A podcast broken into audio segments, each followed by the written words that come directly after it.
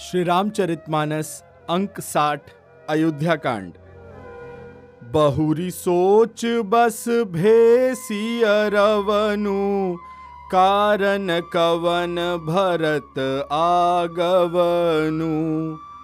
एक आई अस कहा बहोरी से न संग चतुरंग न थोरी। सीतापति श्री रामचंद्र जी पुनः सोच के वश हो गए कि भरत के आने का क्या कारण है। फिर एक ने आकर कहा कि उनके साथ में बड़ी भारी चतुरंगिनी सेना भी है।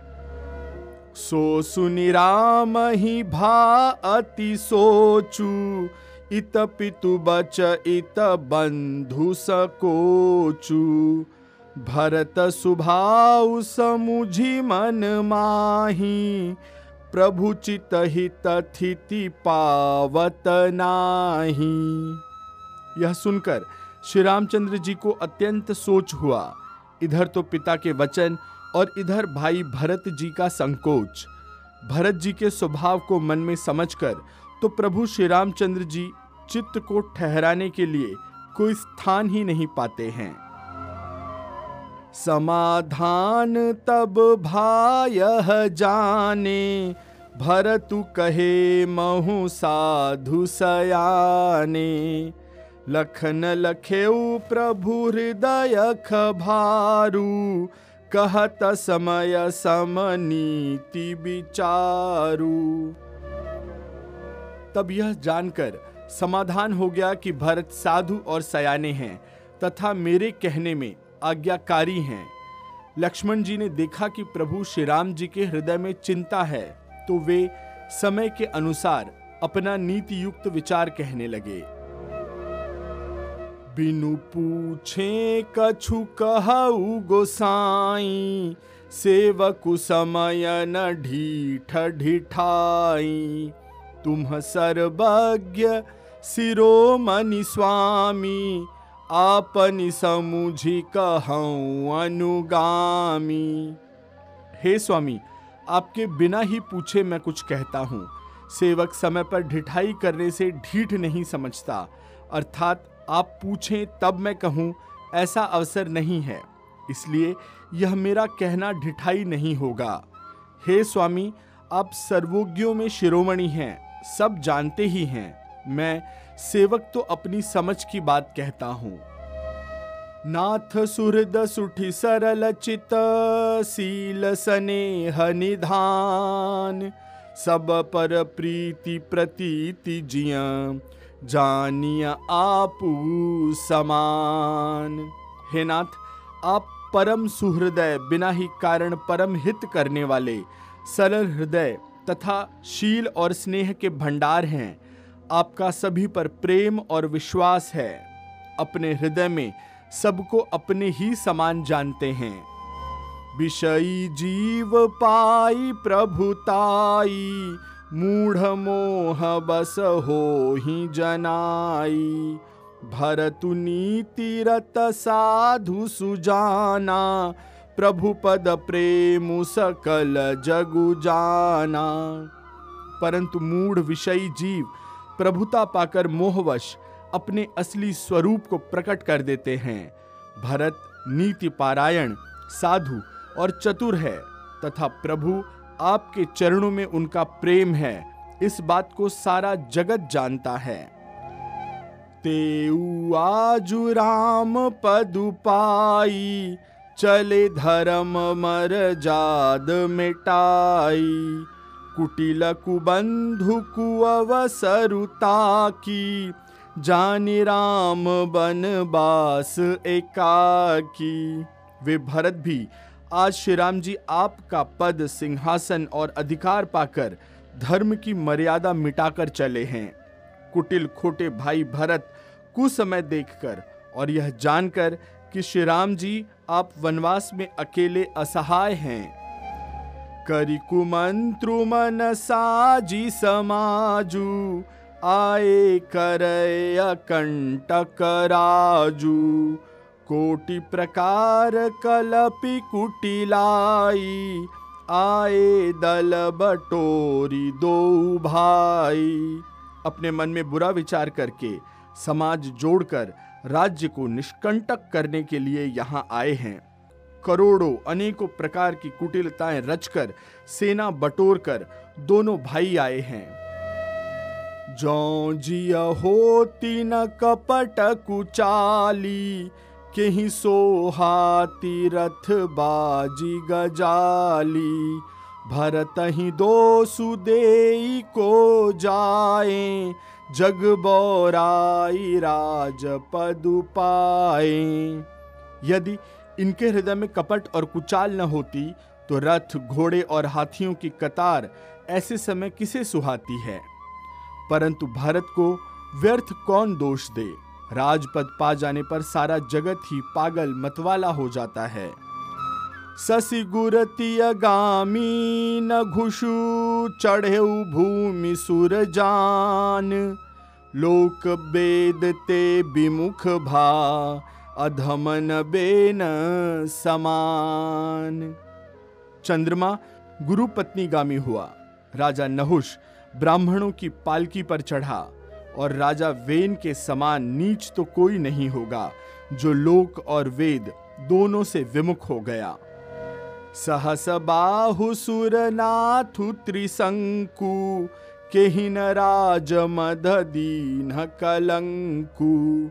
भरत यह उचित उपाऊ रिपुरिन रंचन राखब काऊ सहस्त्रबाहु देवराज इंद्र और त्रिशंकु आदि किसको राजमद ने कलंक नहीं दिया? भरत ने यह उपाय उचित ही किया है, क्योंकि शत्रु और ऋण को कभी जरा भी शेष नहीं रखना चाहिए। एक कीन नहीं भरत भलाई, निदरे रामु जानी असहाई समुझी परी ही सो आजु विशेषी, समर सरोष राम मुख पेखी। हाँ भरत ने एक बात अच्छी नहीं की, जो राम जी आपको असहाय जानकर उनका निरादर किया। पर आज संग्राम में श्री राम जी आपका क्रोध पूर्ण मुख देखकर यह बात भी उनकी समझ में विशेष रूप से आ जाएगी। अर्थात इस निरादर का फल भी वे अच्छी तरह पा जाएँगे। इतना कहत नीति रस भूला रन रस बिटपु पुलक मिस फूला। प्रभु पद बंदी शीस रज राखी बोले सत्य सहज बलु भाषी। इतना कहते ही लक्ष्मण जी नीति रस भूल गए और युद्ध स्वरूपी वृक्ष पुलकावली के बहाने से फूल उठा। अर्थात नीति की बात कहते कहते उनके शरीर में वीर रस छा गया। वे प्रभु श्री राम जी के चरणों की वंदना करके चरण रज को सिर पर रखकर सच्चा और स्वाभाविक बल कहते हुए बोले अनुचित नाथ न मानब मोरा, भरत हम ही उपचार न थोरा। कह लगी सही रहिया मनु मारे, नाथ साथ धनु हाथ हमारे। हे नाथ, मेरा कहना अनुचित न मानिएगा। भरत ने हमें कम ही प्रचारा है, हमारे साथ कम छेड़छाड़ नहीं की है। आखिर कहाँ तक सहा जाए और मन मारे रहा जाए, जब स्वामी हमारे साथ हैं और धनुष हमारे हाथ में हैं। छत्री जाति रघुकुल जनमु, राम अनुग जगु जान। लातहु मारे चढ़ती सिर, नीच को धूरी समान। क्षत्रिय जाति रघुकुल में जन्म और फिर श्री राम जी आपका अनुगामी सेवक हूँ। यह जगत जानता है। फिर भला कैसे सहा जाए? धूल के समान नीच कौन है? परंतु वह भी लात मारने पर सिर ही चढ़ती है। उठी कर जोरी रजाय सुमागा, मनहु बीर रस सोवत जागा। बांधी जटा सिर कसी कटी भाथा, साजी सरासनुसाय कुहा था यूँ कहकर लक्ष्मण जी ने उठकर हाथ जोड़कर आज्ञा मांगी। मांगो वीर रस, सोते से जाग उठा हो। सिर पर जटा बांधकर कमर में तरकस कस लिया और धनुष को सजाकर तथा बाणों को हाथ में लेकर कहा, आजू राम सेवक जसुले भरत ही समर सिखावन देऊ। राम निरादर कर फलु पाई सो वहु समर से जदो भाई। आज मैं श्री राम आपका सेवक होने का यश लूँ और भरत को संग्राम में शिक्षा दूँ। श्री रामचंद्र जी, आपके निरादर का फल पाकर दोनों भाई भरत शत्रुघ्न रणशैया पर सोवें। आई बना भल सकल समाजू, प्रगट करो रिस पाछिल आजू। जिमि करी निकर दलई मृग राजू ले लपेटी लवा जिमी बाजू। अच्छा हुआ जो सारा समाज आकर एकत्र हो गया। आज मैं पिछला सब क्रोध प्रकट करूँगा, जैसे सिंह हाथियों के झुंड को कुचल डालता है और बाज अपने लेवे को लपेटे में लेता है। तैसे ही भरत ही सेन समेता, सानु जनी दरी निपातऊ खेता। जो सहाय कर संकरुआई तो मारऊ रन राम दोहाई। वैसे ही भरत को सेना समेत और छोटे भाई सहित तिरस्कार करके मैदान में पछाड़ूँगा। यदि शंकर जी भी आकर उनकी सहायता करें तो भी मुझे राम जी की सौगंध है। मैं उन्हें युद्ध में अवश्य मार डालूँगा। अति सरोस माखे लखनु, लखी सुनी सपथ प्रवान। सभय लोक, सब लोकपति चाहत भभरी भगान। लक्ष्मण जी को अत्यंत क्रोध में तमतमाया हुआ देखकर और उनकी सत्य सौगंध सुनकर सब लोग भयभीत हो जाते हैं और लोकपाल घबराकर भागना चाहते हैं। जगु भय मगन गगन भई बानी, लखन बाहुबल विपुल बखानी। तात प्रताप प्रभाव तुम्हारा, को कही सकई, को जाननिहारा सारा जगत भय में डूब गया। तब लक्ष्मण जी के अपार बाहुबल की प्रशंसा हुई और आकाशवाणी हुई, हे तात, तुम्हारे प्रताप और प्रभाव को कौन कह सकता है, कौन जान सकता है? अनुचित उचित काजू की हो समुझी करिय भल कह सबको। सहसा करी पाछे पछिताही कहीं बेद बुधते बुधनाही परंतु कोई भी काम हो, उसे अनुचित उचित खूब समझ बूझ कर किया जाए तो सब कोई अच्छा कहते हैं। वेद और विद्वान कहते हैं, जो बिना विचारे जल्दी में किसी काम को करके पीछे पछताते हैं, वे बुद्धिमान नहीं हैं। सुनी सुर बचन लखन सकुचाने, राम सिंह सादर सन माने। कही तात तुम नीति सुहाई सबते कठिन राज मधु भाई देववाणी सुनकर लक्ष्मण जी सकुचा गए। श्री रामचंद्र जी और सीता जी ने उनका आदर के साथ सम्मान किया और कहा, हे तात, तुमने बड़ी सुंदर नीति कही। हे भाई, राज्य का मद सबसे कठिन मद है।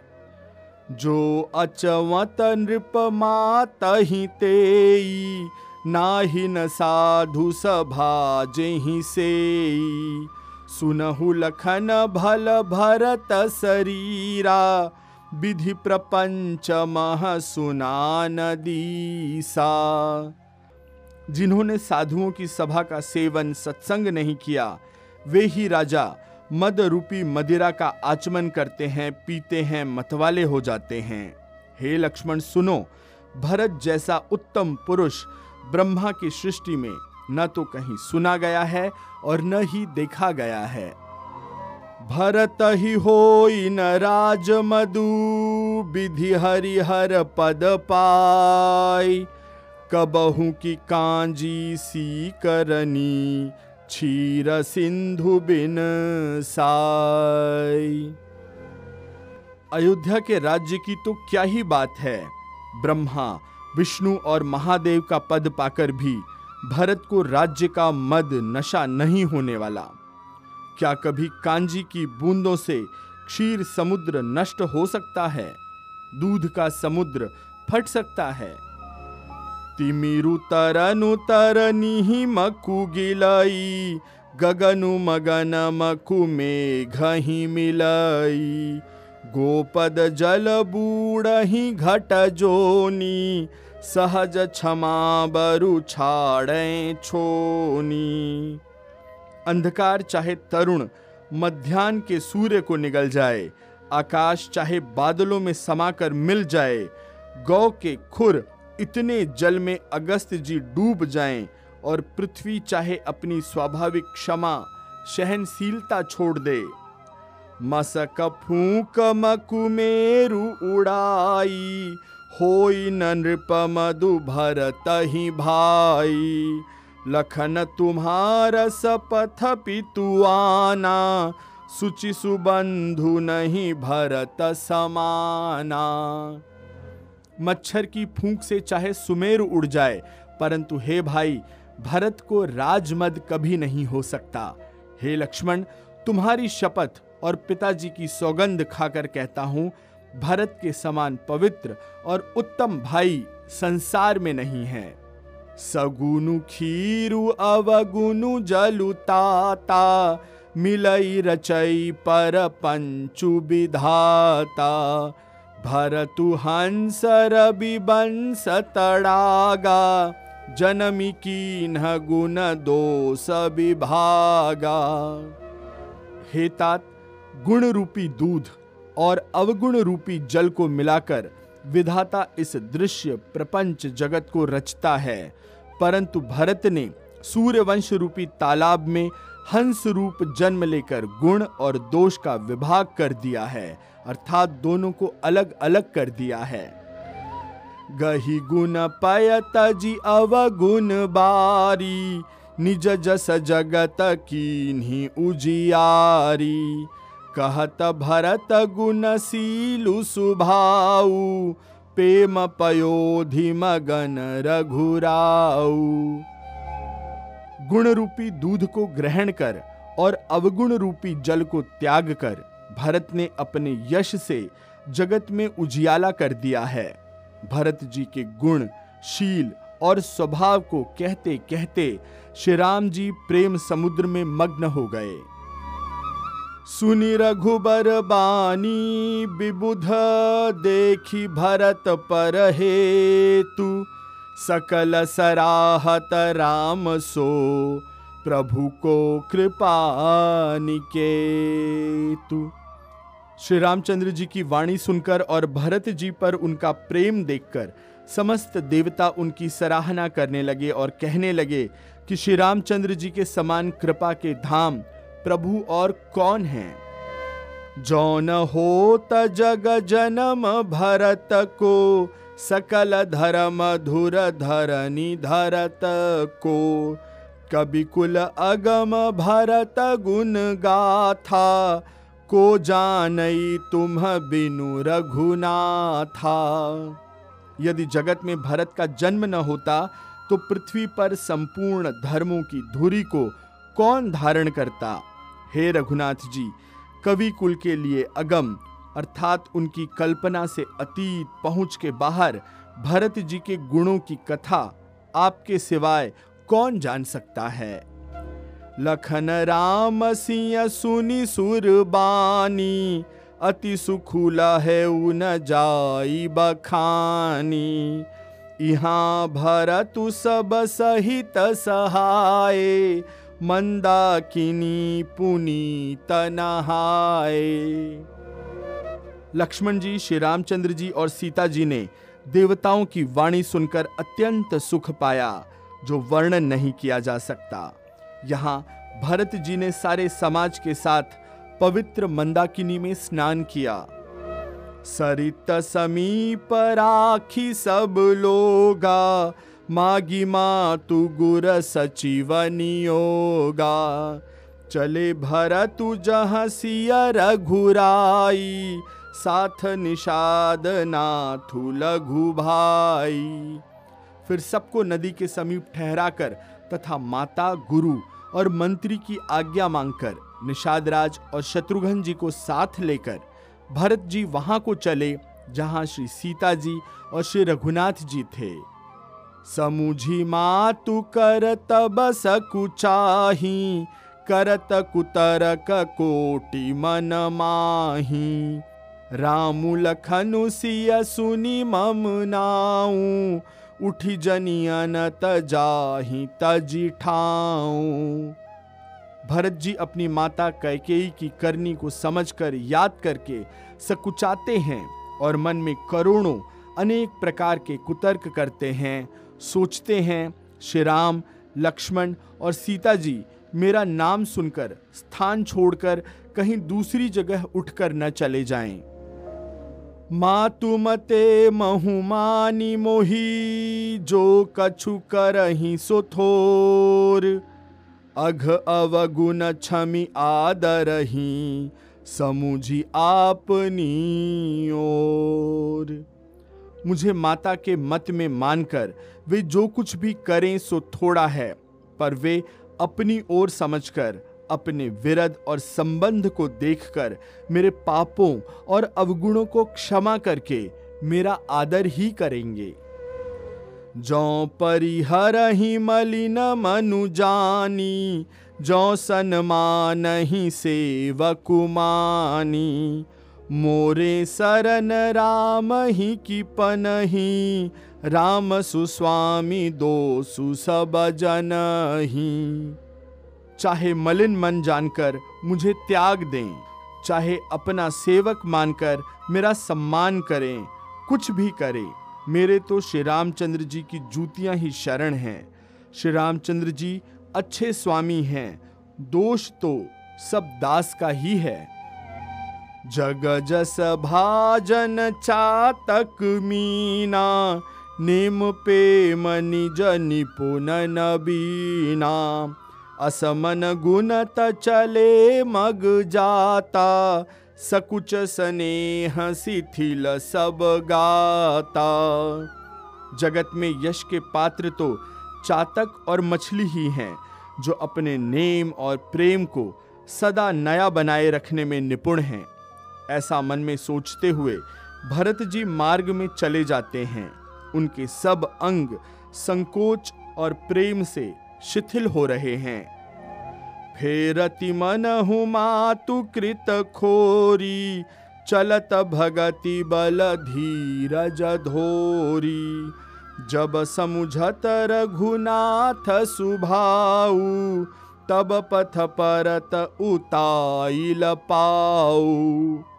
माता की की हुई बुराई मानो उन्हें लौटाती है, पर धीरज की धुरी को धारण करने वाले भरत जी भक्ति के बल से चले जाते हैं।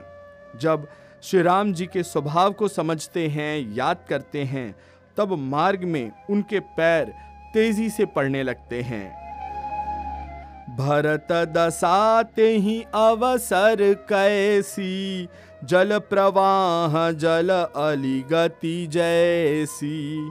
देखी भरत कर सोचु सनेहू, भानिषादते ही समय विदेहू उस समय भरत की दशा कैसी है? जैसी जल के प्रवाह में, जल के भौरे की गति होती है। भरत जी का सोच और प्रेम देखकर उस समय निषाद विदेह हो गया, उन्हें देह की सुध बुध न रही। लगे हो न मंगल सगुन, सुनी गुनी कह तुनि साधु। मिटी ही सोचु होई ही हरशु पुनि परिणाम विषादु। मंगल शगुन होने लगे, उन्हें सुनकर और विचार कर निषाद कहने लगे, सोच मिटेगा, हर्ष होगा, पर फिर अंत में दुख होगा। सेवक बचन सत्य सब जाने, आश्रम निकट जाई नियराने। भरत दीख बन शैल समाजू, मुदित क्षुधित जनु पाई सुनाजू। भरत जी ने सेवक गुह के सब वचन सत्य जाने और वे आश्रम के समीप जा पहुँचे। वहाँ के वन और पर्वतों के समूह को देखा तो भरत जी इतने आनंदित हुए। मानो कोई भूखा अच्छा अन्न अच्छा भोजन पा गया हो। इति भीति जनु प्रजा दुखारी, त्रिविधता पीड़ित ग्रह मारी। जाई सुराज सुदेश सुखारी होई ही भरत गति ते ही अनुहारी। जैसे ईति के भय से दुखी हुई और तीनों, अर्थात आध्यात्मिक, आधिदैविक और आधि भौतिक तापों तथा क्रूर ग्रहों और महामारियों से पीड़ित प्रजा किसी उत्तम देश और उत्तम राज्य में जाकर सुखी हो जाए, भरत जी की दशा ठीक उसी प्रकार की हो रही है। रामबास बन संपति भ्राजा, सुखी प्रजा जनु पाई सुराजा। सचिव विरागु विवेकु नरेसु विपिन सुहावन पावन देसु श्री रामचंद्र जी के निवास से वन की संपत्ति ऐसी सुशोभित है, मानो अच्छे राजा को पाकर प्रजा सुखी हो। सुहावना वन ही पवित्र देश है, विवेक उसका राजा है और वैराग्य उसका मंत्री है। भट जम नियम शैल रजधानी, शांति सुमति सुचि सुंदर रानी, सकल अंग संपन्न सुराऊ, रामचरण आश्रित चित चाऊ। यम, अर्थात अहिंसा, सत्य, अस्तेय, ब्रह्मचर्य और अपरिग्रह तथा नियम अर्थात शौच, संतोष, तप, स्वाध्याय और ईश्वर प्रणिधान योद्धा हैं। पर्वत राजधानी है, शांति तथा सुबुद्धि दो सुंदर पवित्र रानियाँ हैं तथा श्रेष्ठ राजा राज्य के सब अंगों से पूर्ण है और श्री रामचंद्र जी के चरणों के आश्रित रहने से उसके चित्त में चाव अर्थात आनंद या उत्साह है। जीति मोह मही पालु दल, सहित विवेक भुआलु। करत अकंटक राजुपुर, सुख संपदा सुकालु। मोह रूपी राजा को सेना सहित जीतकर विवेक रूपी राजा निष्कंटक राज्य कर रहा है। उसके नगर में सुख, संपत्ति, सुकाल वर्तमान है। बन प्रदेश मुनि बास घनेरे, जनुपुर नगर गाँव गन खेरे। विपुल विचित्र बिहग मृग नाना, प्रजा समाजु न जाई बखाना। वन रूपी प्रांतों में जो मुनियों के बहुत से निवास स्थान हैं वही मानो शहरों, नगरों, गाँवों और खेड़ों का समूह है। बहुत से विचित्र पक्षी और अनेक पशु ही मानो प्रजाओं का समाज है, जिसका वर्णन नहीं किया जा सकता। खगहा करी हरि बाघ बराहा, देखी महिष वृष साजु सराहा।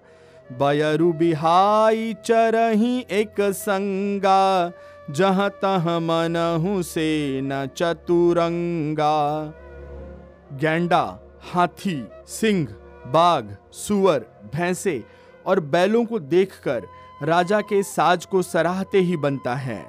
ये सब आपस का बैर छोड़कर जहाँ तहां एक साथ विचरते हैं, यही मानो चतुरंगिनी सेना है। झरना झर ही मात गज गाजही मनहु निशान विविध विधि बाजही। चक चकोर चातक सुक पिक गन, कूजत मंजू मराल मुदित मन। पानी के झरने झर रहे हैं और मतवाले हाथी चिंगाड़ रहे हैं। वे ही मानो वहाँ अनेकों प्रकार के नगाड़े बजा रहे हैं। चकवा, चकोर, पपीहा, तोता तथा कोयलों के समूह और सुंदर हंस प्रसन्न मन से कूज रहे हैं। अलीगन गावत नाचत मोरा जन सुराज मंगल चहु ओरा।